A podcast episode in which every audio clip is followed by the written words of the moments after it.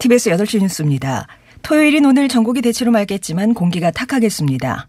국립환경과학원 대기질 통합예보센터는 국내 발생 미세먼지가 축적되고 오전부터 국외 민세먼지도 유입된다며 제주를 제외한 전국의 미세먼지 농도가 나쁨 수준까지 오르겠다고 예보했습니다. 현재 서울과 인천, 경기, 충북 등에는 미세먼지 위기경보 관심 단계가 발령됐으며 오늘 밤 9시까지 미세먼지 저감 조치가 시행됩니다. 아침까지는 내륙을 중심으로 안개 끼는 곳이 많겠습니다.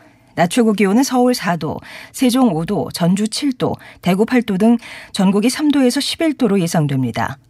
평년보다 2도에서 4도 높지만 낮과 밤의 기온차가 10도 내외로 크게 벌어져 건강관리에 유의해야 합니다.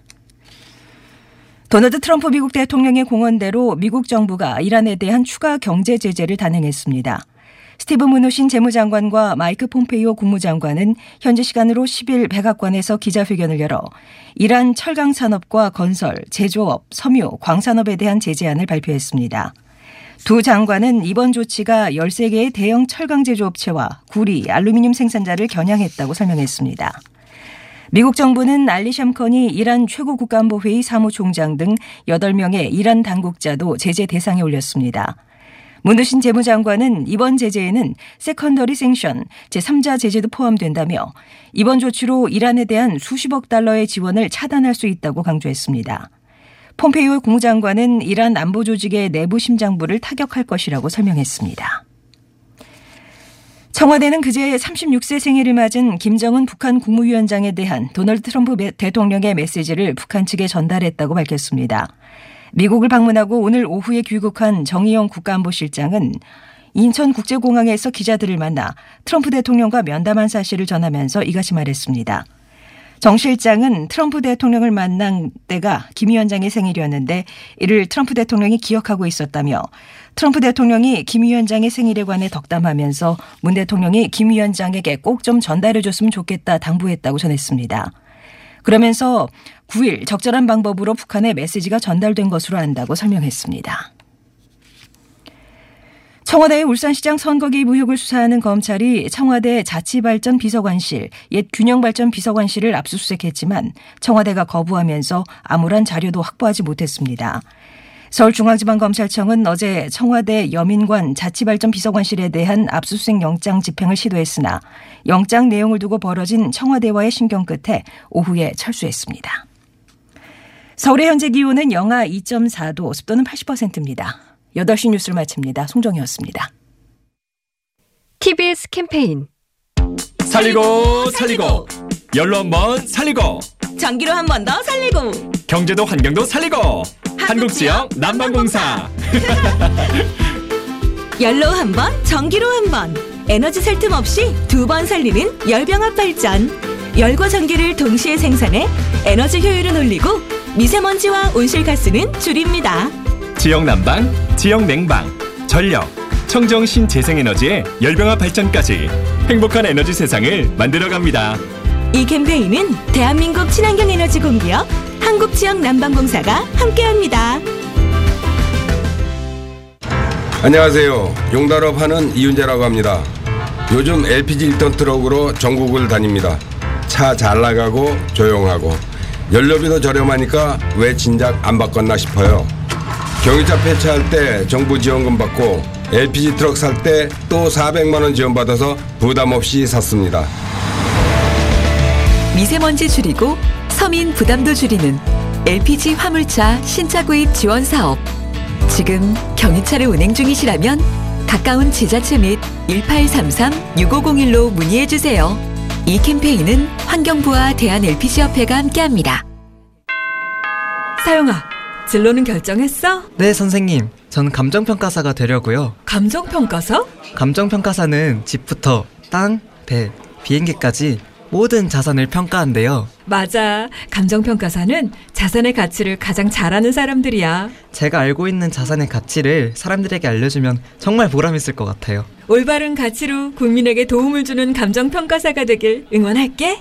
국민의 재산권 지킴이 국민과 국가의 든든한 동반자 감정평가사협회는 국민의 생활 속에서 국민과 함께 희망의 가치를 더하겠습니다. 이 캠페인은 한국감정평가사협회가 함께합니다. 날마다 좋은 날 대한민국 면도기 도르코 페이스 협찬 1분 교통정보입니다. 고속도로 정체 구간이 조금씩 늘어나고 있습니다. 광주 원주간 고속도로 원주 쪽으로 초월 나들목 부근과 경기 광주 분기점에서 동곤지암 나들목 사이로 정체입니다. 이후로 초월에서 초월 터널 사이로도 정체고요. 경부고속도로 부산 쪽으로 죽전 부근 1km 구간에서도 밀리고 있습니다.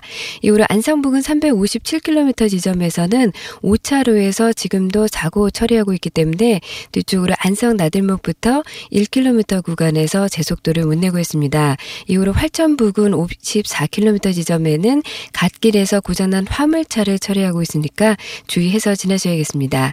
서해안고속도로 목포 쪽으로 순산터널 안 3차로에는 승용차가 고장으로 서 있고요. 견인 작업을 하고 있기 때문에 이 구간 지나실 때도 차로 변경에는 유의하셔야겠습니다. 지금까지 날마다 좋은 날 대한민국 면도기 도르코 페이스 협찬 1분 교통정보였습니다. 이어서 TBS 아고라 1부가 방송됩니다. TBS FM.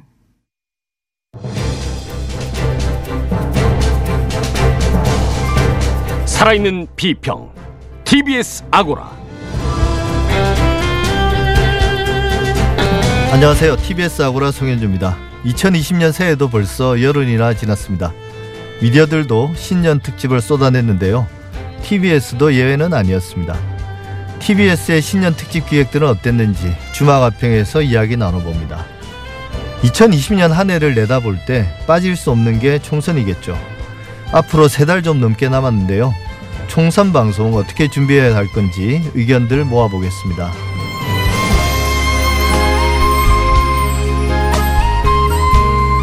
사진관에서는 경제 현안들을 연속해서 짚어보고 있습니다. 이번에는 2020년 예산인데요. 초슈퍼 예산이다. 총선 앞둔 선심성 퍼주기 예산이다. 깜깜이 예산이다. 말들도 많았습니다. 상세히 들여다보겠습니다. TBS 아고라 지금 시작하겠습니다.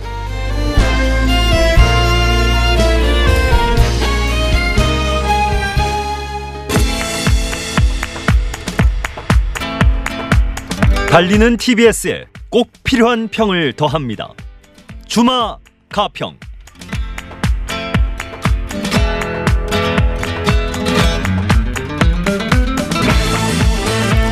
주마 가평 오늘도 제 옆에는 두 분의 전문가 패널 나와 계십니다. 고재일 시상 기자 어서 오십시오. 네 안녕하십니까. 이종임 서울과학기술대학교 IT정책전문대학원 강사 어서 오십시오. 안녕하세요. 예, 두 분과 본격적으로 말씀 나누기 전에 제가 청취자 여러분들께 잠시 전할 말씀 먼저 하겠습니다. 그 TBS 아고라 조금은 머리 아플 수도 있고 좀 어려운 내용인데요. 저희 방송을 들으시면서 보내주시는 그런 애정어린 칭찬과 비판, 다양한 의견들 매우 잘 받아보고 있습니다. 어, 더욱 진실되고 알찬 프로그램을 만드는데 적극 반영하겠습니다. 방송 들으시면서 하고 싶은 말씀이시나 바라는 점이 있다면 어, 50원의 유료 문자 샵 0951이나 TBS 앱으로 자유롭게 보내주시면 됩니다. 소중한 의견 보내주신 청취자분들 가운데 10분을 뽑아서 감사의 마음을 담은 커피 쿠폰을 보내드리겠습니다. 그리고 어, 더 중요한 말씀인데요. 절박하고 어, 청취율 조사 기간입니다. 혹시라도 청취율 조사 대상으로 선정되신 분들은 TBS 아고라 꼭 기억해 주십시오. 말씀해놓고 하니까 좀 부끄럽긴 합니다. 되게 안 어울리셨어요. 아 그런가요? 아, 뭐 제가 그렇게 뭐 마케팅에 거부감이 있거나 그런 건 아닙니다. 네, 평소에 네. 남한테 아쉬운 소리 잘 안 하는 스타일이신 티가 많이 났습니다. 아, 그런가요? 예. 또 좀 적응이 돼야 되는데요. 예, 이제 본격적으로 말씀 나누겠습니다. 그 지난주에 뭐 이제 신년이 시작됐으니까요. TBS도 여러 가지 다채로운 신년 특집들을 내놨습니다. 이걸 흔히 구절 기자님 그 캘린더 기사들이라고 그러죠. 신문사들은. 네. 그러나 피할 수는 없죠. 이 숙제. 그렇죠. 이게 반드시 해야 되는 것이기도 네. 하고요. 그래서 그 중에서 이제 TBS의 신년 특집 중에 일단 김지윤의 이브닝 쇼 이야기를 좀 해볼까 하는데요. 1월 1일부터 사흘간 신년 특집 대담을 시리즈로 내보냈습니다. 잠깐 그 내용 먼저 듣고 이야기 시작하겠습니다. 2030 정책 만드는데 50대 60대 아저씨들 모여갖고서는 이야기하는데 무슨 2030 정책이 나올 것이며 굉장히 진부해 보인다. 그 모임이나 그런 말 자체가 이런 생각을 좀 하는 것 같은데. 근데 이 그 젊은 사람들의 정치라는 것이 꼭 젊다고 해가지고 그 2030이 관심 가질 만한 정책을 잘 아는 건 아니거든요. 음. 예를 들어 장경태 위원장이나 저 같은 경우에는 각 진영에서 거의 고인물처럼 돼가는 그런 어떤 청년 정치인이지만 갑자기 나빠지고요. 15년째 저러고 그래서 이제 펭수 얘기부터 하면 갑자기 펭수가 저도. 펭수 많이 하고 싶어서 김명중 뭐밥 함께 합시다 이러면서 그러니까 항상 우리가 라떼 소울스라고 하잖아요. 나 때는 말이야. 뭐 사회생활을 이런 거야 라고 했던 그동안 은 80년대생만 해도 선배들이 아 야 원래 사회생활 이렇게 해야 돼 그러면 그거 약간 눈치 보고 약간 뭐 열심히 해야 되나 뭐 이런 생각이 있었는데 지금 그 부분에 대해서 과거나 경험에 대한 권위는 별로 인정하지 않는 분위기가 되고 있지 않은가. 이제 한마디로 좀 선동을 하자면 20, 30대 정치 인들도 부상을 하고 2030의 시민권이 확대가 되려면 싸워야 됩니다. 기성세대하고 싸워야 돼요. 싸우지 않으면 그냥 내주지 않습니다. 우리 신재 위원장 많이 싸우는데. 네, 정말 너무 많이 싸우고. 기성세대하고만 싸우는 게 아니잖아. 당 밖에서도 그렇고 또이 야, 남녀 프레임. 들으신 방송 내용은 김지윤의 이브닝쇼에서 1월 1일 신년 첫날 준비했던 2030을 잡아라 편이었습니다. 두 분 어떻게 들으셨습니까? 네. 사실은 그런데 이제 이 코너에 나오신 분들이 대부분 어, 방송에 자주 나오시는 분들이에요. 그렇죠. 그러니까 예. 조금 이제 특별해 보이지는 않았고 그리고 어, 이 패널의 어떤 좀 통일성이 떨어지는 부분이 다른 세 분은 이제 어, 현직 정치인으로서 이번 총선에서 어, 네. 이 역할을 적극적으로 할 입장인데 어, 김수민 평론가는 좀 그렇지 않은 입장이어서 좀 이분이 깍두기처럼 보였다고 할까 어, 그런 이제 부분이 좀 있고요. 그리고 이제 이야기를 풀어나갈 때 어, 2030 어, 정치인들을 불렀으면 2030 이슈에 집중해서 어, 얘기를 풀었어야 되는데 첫 번째 비례위성 정당 얘기를 하- 했지 않습니까? 예. 그러니까 뭐 정치 현안이긴 하지만 어, 이분들을 이렇게 어렵게 불러 모아놓고 가장 첫 주제로 이 주제부터 할 필요가 있었을까 하는 이제 그런 생각이 좀 들었고요.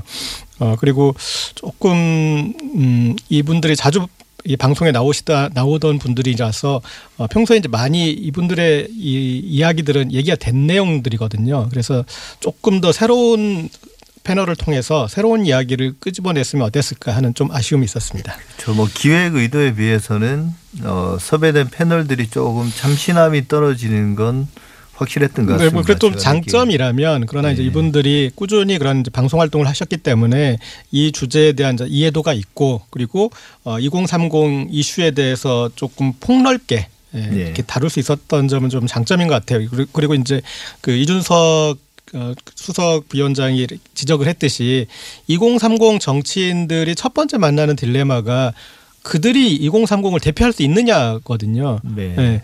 그러니까 또 너무 잘나 있으면 저렇게 잘난 유학파 저런 천재가 우리를 대변하느냐 그렇게 이제 비판이 들어오고 또 평범한 2030을 앞에다 내놓으면 저 사람이 한 게 뭐 있다고 저 사람 이 어떻게 그렇죠. 우리를 대표할 수 있느냐 예. 그런 이제 어떤 그 대표성의 딜레마가 있는데 뭐 그런 부분들을 비롯해 가지고 어, 폭넓게 이제 이슈에 대해서 짚은 부분은 좀 장점으로 볼 수 있을 것 같습니다. 네. 이정민 박사님 어떻게 보셨습니까?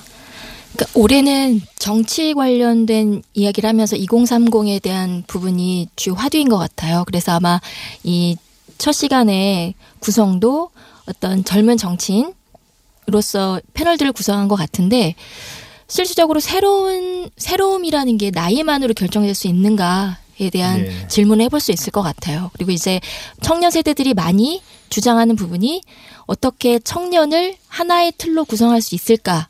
에 대한 이제 문제 제기, 비판이라는 것들을 많이 하는데 이날 저도 이제 고재열 기자님과 비슷하게 어 익숙한 방송에 굉장히 익숙한 패널들이 출연하시긴 했는데 이제 그런 익숙함이라고 해도 본인들이 청년을 대표하는 정치인으로 나왔을 때 분명히 각 당의 특성이나 스스로 거기에 얘기할 수 있는 부분들이 있을 것 같아요. 근데 그런 주제를 부각시키기보다는 굉장히 친분 있는 어떤 사담 의 느낌으로서 방송이 진행된 부분은 어, 좀 아쉬웠던 것 같습니다. 그 뭐 두 분 말씀이 어 기획 의도에 비해서 좀 참신하지 못했던 내용에 대해서는 아쉬움들을 좀 표시하셨는데요. 출연자들이 이제 기성 정당에서 몸담고 있는 어찌 보면 현직 정치인이기도 하고요. 이면서 이제 이런 라디오 시사 프로그램의 단골 출연자들이었죠. 예, 예. 저도 뭐 그런 생각이 좀 들더라고요. 이렇게 우리가 좀 나중에 또 이야기해 봐야 될 부분이긴 하지만 2030이라는 세대, 특히 20대와 30대는 또 상당히 다른 것 같거든요. 저도 이제 학교에서 학생들을 계속 뭐 계속 만나는 입장에서 20대라는 그런 어떤 그 연령으로 우리가 흔히 말하는 세대로 나눌 수 있는 그런 공통의 정체성이나 정서라는 것들이 점점 과거에 비해서는 좀 어, 희미해지는 그러니까 그 출연자들도 그런 이야기를 하더라고요. 다양하다. 하나로 묶기 힘들 정도다 그런 이야기를 했는데 어쨌든 뭐 정치권의 화두는 이번에 최근에 인재 영입에서도 보듯이 20대 특히 30대도 아닌 것 같아요. 20대들이 이제 20대를 어떤 20대들을 영입해서 어 정치에 좀 활력을 불어넣고 뭐 이미지도 개선하고 상징으로 활용할 것인가 이런 것들이 이제 아마 지금 정치권들의 큰 화두인 것 같습니다. 그 김지윤 이브닝 쇼 이야기 좀 나눴는데요. 뭐 김어준 뉴스 공장도 비슷한 주제로 신년 특집을 준비한 것 같아요. 일단 그 내용 한번 들어보고 또 말씀 나누겠습니다. 아, 여러분 이 노래 기억하시죠? 이 노래가 나오면 화면에는 막 춤추는 남자 둘이 나옵니다. 그 뉴스공장의 스피너프 프로그램이 두 개가 있는데요. 하나는 더룸 그, 그 TBS TV에 나오고 또 하나는 유튜브로 바로 이거 끝나고 나온 매주 화요일 수요일 날 나오는 이른바 골방 라이브 그 골방 라이브를 이끌어가는 두 분을 오늘 모셨습니다. 최영일 평론가님. 네, 안녕하세요. 최평으로 활동하고 있고요. 아. 제가 골방 라이브에서는 이 트레이닝 트레이닝복을 입고 네. 이 은밀하게 위대하게의 김수현 씨 역할을 하고 있습니다. 그리고 저 그래요? 앞에 계신 분은 마동석 씨 역할입니다. 이 앞에 계신 분은 네. 어 사실은 거의 없다라는 거의 없다는 임으로 알려 계시는데요. 음, 네네네. 본인 소개해 주시죠. 네, 저는 어, 영화 유튜버고요. 네. 거의 없다라고 하는데 그냥 편하게 없다님이라고 많이 불러 부릅니다. 저보다 어린 사람들은요. 네. 그리고 앞에 최영일 평론가님께서 본인이 어, 김수현을 맡고 계시다고 하시는데 네. 저분이 맡고 계신 건 망원이에요. 망원 전문가십니다. 네. 네. 뉴스공장 1월 1일자 방송인데요. 뉴스공장하고 골방 라이브의 신년 콜라보였습니다. 그래서 어 진행은 당시에 이제 공장 김어준 뉴스공장장이 휴가를 갔기 때문에 김진애 박사가 이제 진행을 했고요. 뭐 초대 손님으로는 최영일 시사평론가가 나와서 2020년 4월 총선 대전망하고 어 그다음에 이제 거의 없다라는 영화 유튜버가 영화계 3대 키워드에 관해서 좀 서로 잘 안 어울리는 조합이라고 하는데 어찌 보면 되게 참신하기도 합니다. 진행자도 참신하고요. 어떻게 보셨습니까? 일단은 이 김진애 박사님이 진행을 하게 되면서 어, 격이 높아지니까 어, 격을 좀 다시 어, 공정장 시절로 낮추려고 노력을 한 어, 그런 역력한데요. 어, 이 뉴스공장 그 신년 이제 특집 방송 이렇게 쭉 이렇게 보면은 음 그래도 좀 어떤 이제 기획의 관록들이 좀 보였어요. 그러니까 이런 이제 뭐 이렇게 우스개로 풀어가는 것도 또 재밌었고 그다음에 신년 특집에 정치하는 청년들 요즘 정치를 말하다 보면은 출연자가 오상택 더불어민주당 중앙위원회 위원과 그다음에 장능인 자유한국 당 상금 부대변인 그리고 장혜영 정의당 미래정치특별위원회 위원장 이런 분들 그러니까 기존에 우리가 이렇게 시사 프로그램이나 이런 데서 자주 접하지 못했던 네. 어, 그런 분들을 이제 끌어내서 뭐 이런 분들 세운다는 것 자체만으로도 의미가 있는 것이니까 어, 그런 것들 또 좀 기획이 돋보였고 어 그리고 어, 이런 이제 사실은 이제 총선을 전망할 때 뭐 여러 가지 접근법이 있겠는데 일단은 뭐 그 좀 더 큰 틀에서부터 그 접근하는 것도 좋거든요. 그러니까 뭐 어느 정당이 어느 정도 뭐 의석을 할 것이냐 이런 식의 어떤 그 경마식 접근보다는 지금 대한민국 의제가 무엇 무엇이 있고 이것들이 올 총선에서 어떤 식으로 이렇게 이제 풀어 갈 것인가. 아, 그래서 네. 그 총선이 이제 어떤 미치는 영향, 이건 대한민국에 미치는 영향을 이렇게 이제 보는 이제 그런 어, 기획들이 있어야 되는데 어쨌든 어, 뉴스공장은 그런 그 이 의석수 중심의 이런 뭐 누가 이기고 지고의 그런 이제 접근법보다는 어 그런 다양한 방식의 이슈들 그리고 또 이 공수처 관련해서 전문가들 가지고 얘기했던 것들 그리고 또이 한일 관계 문제에 대해서 또 했던 여러 가지 것들이 저는 이제 이슈 중심의 접근법은 괜찮았다고 어, 평가할 수 있을 것 같습니다. 저는 그 부분이 되게 좀 인상적이었어요. 그 큰 선거가 있는 해, 대통령 선거라든지 혹은 총선이 있는 해, 혹은 지방 선거가 있는 해에는 당연히 신년 특집에 그 선거 이야기가 빠지지는 않거든요. 근데 이 이번에 이제 뉴스 공장의 신년 기획을 보면 제가 제일 인상 깊었던 건 강제 농업 문제가 이제 어떻게 해결될 것인가. 2020년에는 과연 이 문제가 해결될 것인가. 어, 저는 이런 기획은 처음 본 것 같아요. 예. 신년 특집으로. 그 사실은 이제 송년 특집에서 한번 정돈을 해줘야 될 이슈였어요. 왜냐하면은 네. 이제 어쨌든 공식적으로는 일본 불매 운동이 끝난 게 아니거든요. 그러니까 네. 진행되고 있는데 그러면 한 매듭을 연말에 에, 네. 이제 맺어줘서 그 불매 운동의 결과로 어떤 정도의 타격이 있었고 그것의 영향으로 지금 일본은 어떤 식으로 바뀌고 있고 그러니까 네. 신년에는 이제 우리가 어떤 일본과의 관계 태, 돼야 될까 이런 것들을 이제 정돈해주는 그런 것들이 필요한 국면인데 그냥 이제 이게 문제가 해결된 것도 아니고 안 해결된 것도 아니고 어지중간하게 지금 돼 있는데 누구도 그것들을 지적을 안 했는데 그런 부분 짚고 간 것들은 좀 의미가 네, 연말에 좀 어수선하기도 했어요. 여러 이슈들 때문에. 근데 어쨌든 이 한일 관계 문제, 특히 강제징용 문제는 뭐 수출 규제나 불매 운동하고 또 사실은 공식적으로는 아니라고 하지만 일본 정부에서는 네. 밀접하게 연관되어 있는 문제고 또 이제 시간도 이제 점점 다가오지 않습니까? 네, 그 일본 기업의 전범 기업의 음. 어, 자산을 이제 처분해야 되는 네. 예. 어, 이종희 박사님. 네. 어, 저도 그 뉴스 공장의 신년 기획은 굉장히 좀 참신하고 좋았다라고 생각을 합니다. 우선은 뭐 정치 이슈와 관련해서 청년 이슈에서의 출연자들 패널 구성도 기성 어떤 정치인이 아니고 또 방송에서 자주 볼 수 없었던 그렇지만 정치를 열심히 하고 있는 그런 네. 의지가 있는 분들을 패널로 모셨고요.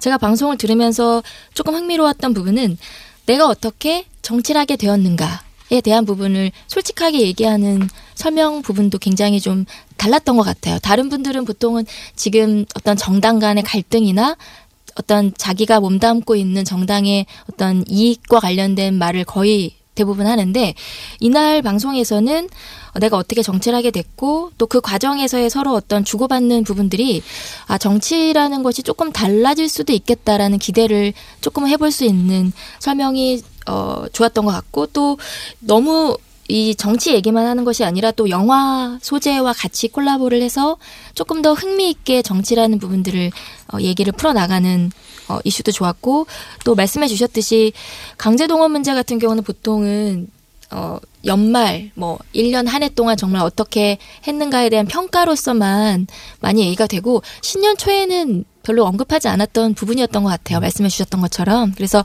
3일간의 어떤 기획이, 어, 기존의 어떤 신년 특집과는 굉장히 차별화된 구성이었다라고 저도 생각합니다. 예. 2030과 관련된 이야기들이 뉴스 공장에도 나오고 이제 김지윤의 이브닝 쇼에도 나왔는데 제가 느낀 좀 아쉬움은 그런 것 같아요. 이게 시간의 이제 문제이기도 한데 그 사실 신년 이후에 이제 각 정당들 뭐 더불어민주당과 자유한국당에서 계속 20, 30대의 인재들을 영입하지 않았습니까?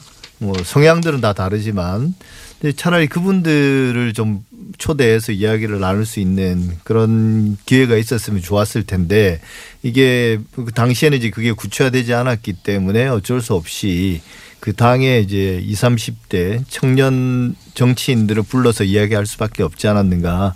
근데 꼭 뭐 다음에 기회가 된다면 그 새로 영입한 뭐 그분들을 좀 조심스러워 하겠지만 그런 분들을 불러서 또좀 그 생생한 이야기들을 들어봤으면 좋지 않겠는가 뭐 그런 생각도 좀 했거든요. 네. 그 사실은 이제 정치권에서 2030이 어, 음식으로 치면은 고명 정도에 해당하거든요. 네. 어, 그러니까 그 고명은 음식의 맛을 좌우하지는 못해요. 그냥 마지막에 좀 보기 좋게 장식적 기능을 하는데 그래서 좀 2030 그 정치적 역할을 다룬다면 좀더좀 비판적으로 그동안 얼마나 그 2030을 이렇게 고명으로 활용하기 위해서 어, 영입을 했는데 그 사람들이 어떻게 그냥 일회용으로 소모되어 버렸는지 그런 네. 부분들을 한 번 더 짚고 가는 것도 좀, 좀 필요하지 그렇죠. 않았을까 싶고 그러니까 2030이 유의미하게 우리가 어, 활용했던 그 기억은 386 정치인 수혈했던 그때 이제 젊은 피 수혈이라는 그런 표현이 있었었는데 그때를 제외하고는 어떤 정말 역할을 할 정도의 그런 큰 그 계기가 없었었는데 네. 그래서 이 좀 그런 이제 회고적으로 비판적으로 접근했던 것도 필요하지 않았나 싶습니까? 네. 네. 그 지금 청년 세대들이 가지고 있는 불만이 청년 마케팅으로 사실은 정치의 어떤 새로움 이라는 네. 것들을 활용하는 것이 아닌가. 내가 왜 활용되어야만 하는가에 대한 비판, 문제 제기를 굉장히 많이 하거든요. 그리고 이제 젊은 정치인이라고 활동하는 뭐 정치인이나 뭐 당 어떤 뭐 관련된 일을 하는 패널분들이 라디오에 많이 나오긴 했지만 이제 제가 가지고 있는 아쉬움은 분명히 자신이 집중하고 있는 이슈가 혹은 뭐 어떤 정당의 철학 과 관련된 청년 정 청년 정치와 관련된 이슈들이 있을 텐데 이제 그런 부분들이 구체적으로 설명이 안 됐던 것 같아요. 뭐 청년들이 꼭 일자리 문제 하나만으로 그 숫자만으로 설명되는 것이 아니고 청년 부채나 뭐 학자금 대출 문제라든지 주거 문제, 결혼, 뭐 젠더, 군대 문제 정말 다양한 이슈들이 있는데 라디오 패널 분들이 그런 것들을 적극적으로 활용했는가? 그랬을 경우에 청취자로서의 어떤 청년 세대들이 듣기에는 아 또다시 내가 활용될 수도 있겠다. 정치를 관련 정치인을 신뢰할 수 있을까 이런 생각으로 또다시 올해 총선에도 2030이 청년 마케팅으로 활용되는 것은 아닌가 이런 것들을 계속적으로 문제 제기를 하고 있거든요. 그래서 이런 부분을 뭐 라디오 패널 혹은 뭐 어떤 정당 정치의 주요 관계자들이 조금 더 영, 인재 영입 뿐만 아니라 구체적인 이슈를 좀 부각시킬 수 있는 방법들도 어, 드러낸다면 조금은 올해 총선에선 달라질 수 있지 않을까라는 생각도 해봅니다. 네, 뭐 저도 그런 부분에 동의하는 것 같습니다. 여전히 이제 우리나라는 시스템적으로 어, 젊은 세대들을 정치적으로 키워낼 수 있는 걸 갖추지 못했으니까 미디어라도 조금 그들에게 목소리 낼 기회를 주고 그들에 맞는 정책들을 어, 좀 집중적으로 제기해서 좀 변화의 좀 시작들을 만들어냈으면 하는 그런 생각입니다. 여기서 첫 번째 주제는 마무리하고요. 다음 주제 잠시 전화 말씀 듣고 진행하겠습니다.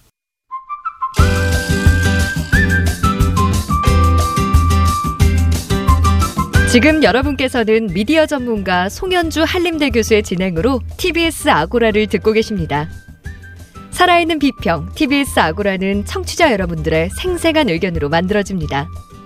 50원의 유료 문자 샵의 0951번 TBS 앱을 통해 평소 TBS 라디오를 들으면서 꼭 하고 싶으셨던 말을 아낌없이 보내주세요. 주마가평 고재열 시사인 기자 이종임 서울과학기술대학교 IT정책전문대학원 강사 두 분과 함께하고 있습니다. 뭐 이야기가 자연스럽게 총선 으로 좀 수렴이 된 것 같습니다. 뭐 아직 이제 100일도 남지 않았죠. 어, 또 이제 선거에서 미디어의 역할도 대단히 중요하고요. 앞서 고재 기자님 이제 캘린더 기사가 주는 어떤 부담에 대해서도 말씀을 하셨는데 기존의 미디어들이 이제 선거가 다가오면 주로 어떤 식으로 보도를 해왔습니까? 네. 뭐 대부분 이제 이제 선거를 앞두고 이제 이번 선거의 구도가 어떻게 될지 이제 그런 구도, 부분들에 예. 주목하죠. 사실은 또 아, 지금 이제 보수 대통합 논의가 있기도 하고 그러니까 네.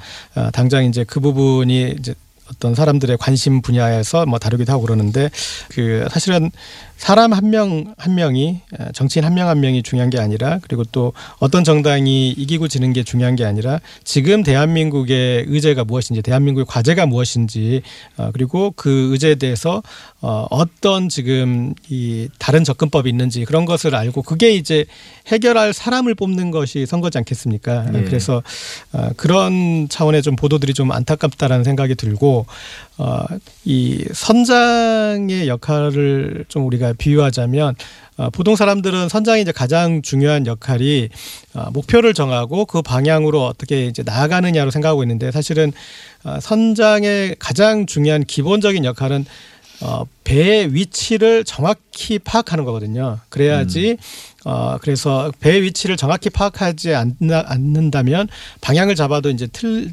달, 틀린 쪽으로 갈 수밖에 없지 않겠습니까? 네. 그래서 지금 대한민국을 파악하는 게 어, 지금 이제 대한민국에 나아갈 바를 정할 때 우리가 해야 되고 그리고 미디어가 거기에서 그것을 한번 이제 검토를 해야 되는데 그런 보도들은 좀 부족했던 것 같습니다.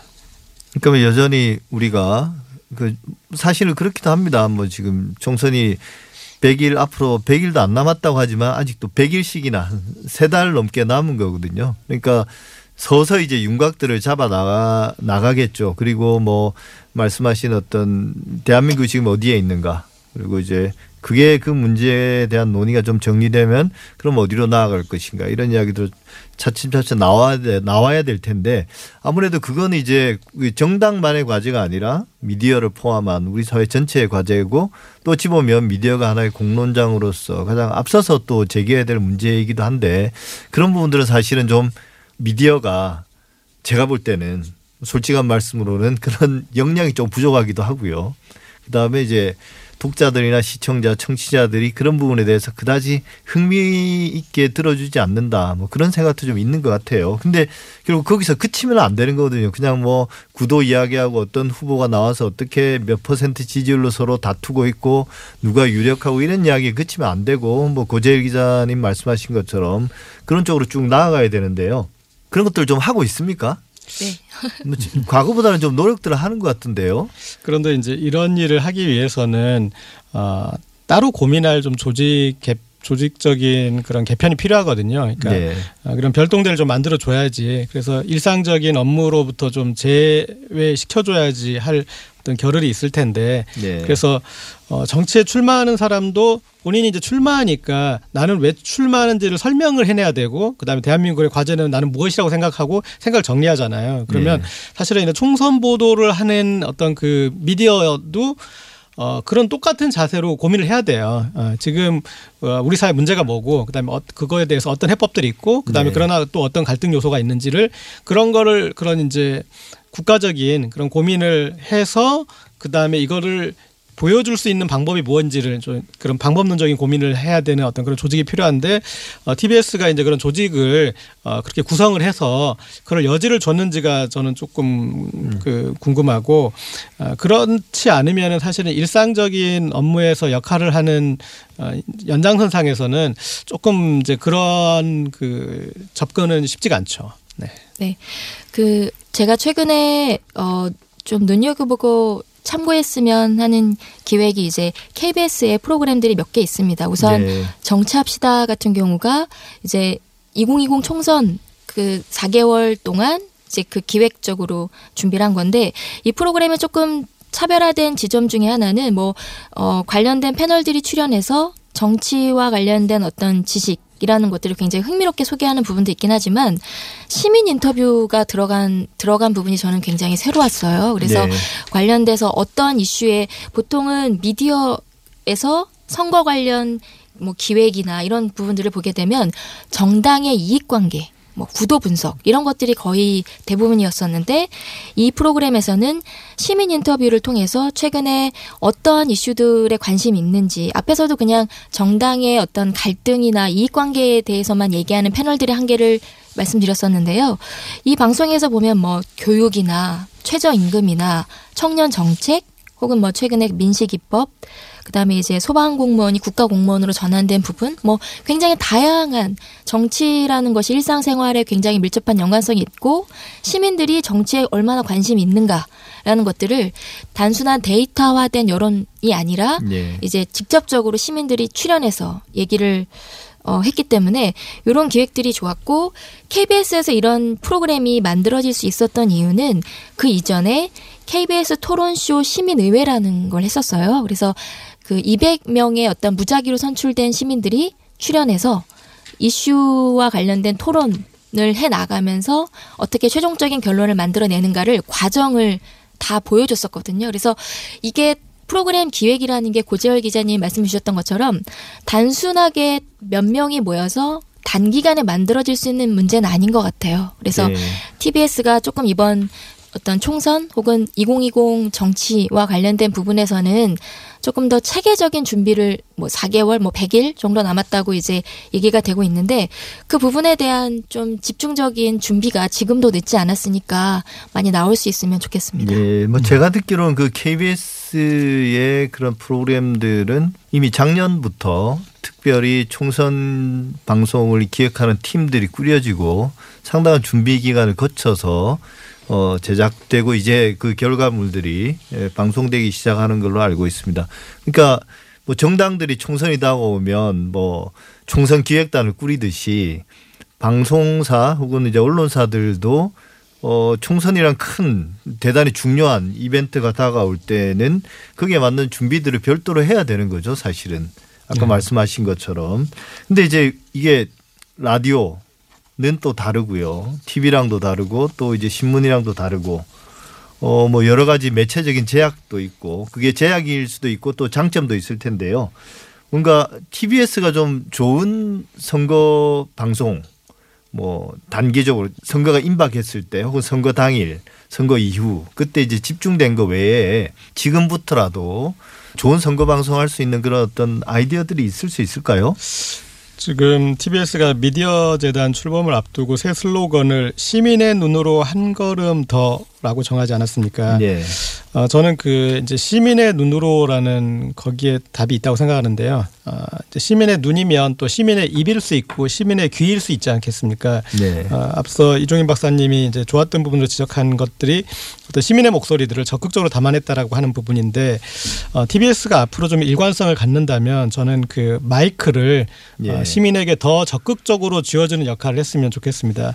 어, 토크 콘서트를 대한민국에서 제일 잘하는 사람으로 꼽히는 사람이 김재동 씨인데 김재동 씨가 다른 토크 콘서트 하는 사람들하고 가장 큰 차이점이 뭐냐면 얼마나 마이크를 객석에 주느냐예요. 네. 그리고 본인이 어, 가장 그 토크 콘서트 진행자로서 본인이 성장했다고 느끼는 부분도 그 부분이고 왜냐하면 마이크를 주는 게 권력을 주는 것이지 않습니까? 그리고 그분들은 어디서 어떤 얘기를 할지 몰라요. 뭐 김재동 씨 욕을 할 수도 있고 그런데 내가 토크 콘서트로 쌓은 노하우가 이분들이 어떤 얘기를 하더라도 나는 그것을 이 우리의 모두의 예- 이야기로 같이 이야기 해 볼 수 있게 만들 수 있다. 그런 자신감에서 오는 거거든요. 그러니까 그래서 네. TBS가 시민의 방송으로 태, 태생했고 그리고 지금도 이제 시민의 눈으로 한 걸음 더라는 이제 슬로건을 내세웠으니 그런 시민 인터뷰를 좀 더 적극적으로 견인하고 그 중에서 아 이분은 그냥 현장에서 이렇게 한마디 따기만 아깝다. 그러면 그런 분도 시민 패널로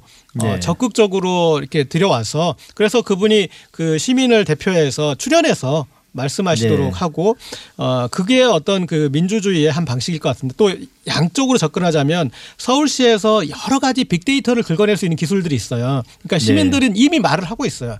그 말로 한 것들이 데이터로 쌓인 것들이 있는데 그것들을 또 읽어내고 그래서 네. 질적으로 양쪽으로 이렇게 끌어들여서 어 그 역할을 할 수 있는데 우리나라 이렇게 민주주의를 하는데 로마 시대 뭐 그리스 로마 시대 민주주의를 얘기하면서 그런데 늘 마인드가 어떻게 돼 있냐면 대표하는 사람은 약간 원로원적인 접근이에요. 그러니까 사회적으로 성취가 있고 자기 어떤 그런 큰 이름이 있는 사람이 와서 우리를 대표할 수- 대표한다라고 착각을 하는데 그런 접근이 아니라 이제 호민관이나 그런 사람들처럼 어, 시민의 입장에서 그걸 대변해줄 그런 사람들을 우리가 견인해줘야 되는데 어, 좀한 1년 정도만 여기에 집중해서 예. 이게 시민의 목소리를 적극적으로 들여와서 더 역할을 주고 더 마이크를 잘 쥐어주는 그런 역할을 TBS가 했으면 그래서 좋겠습니다. 그게 뭐 들으려면 그 목소리를 모아내는 것들이 필요한데 그 역할은 뭐 정당이나 정치인의 역할이기도 하지만 미디어의 역할인 것 같습니다. 그래서 그게 이제 우리가 좋은 선거 보도를 이야기할 때 항상 이야기하는 게 이제 시민의 의제들을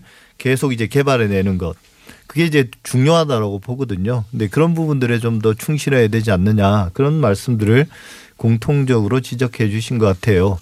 주마가평 오늘 이야기는 여기서 마무리하겠습니다. 고재일 시사인 기자 이종임 서울과학기술대학교 IT정책전문대학원 강사 다음 주에 뵙겠습니다. 네 감사합니다. 감사합니다. 감사합니다.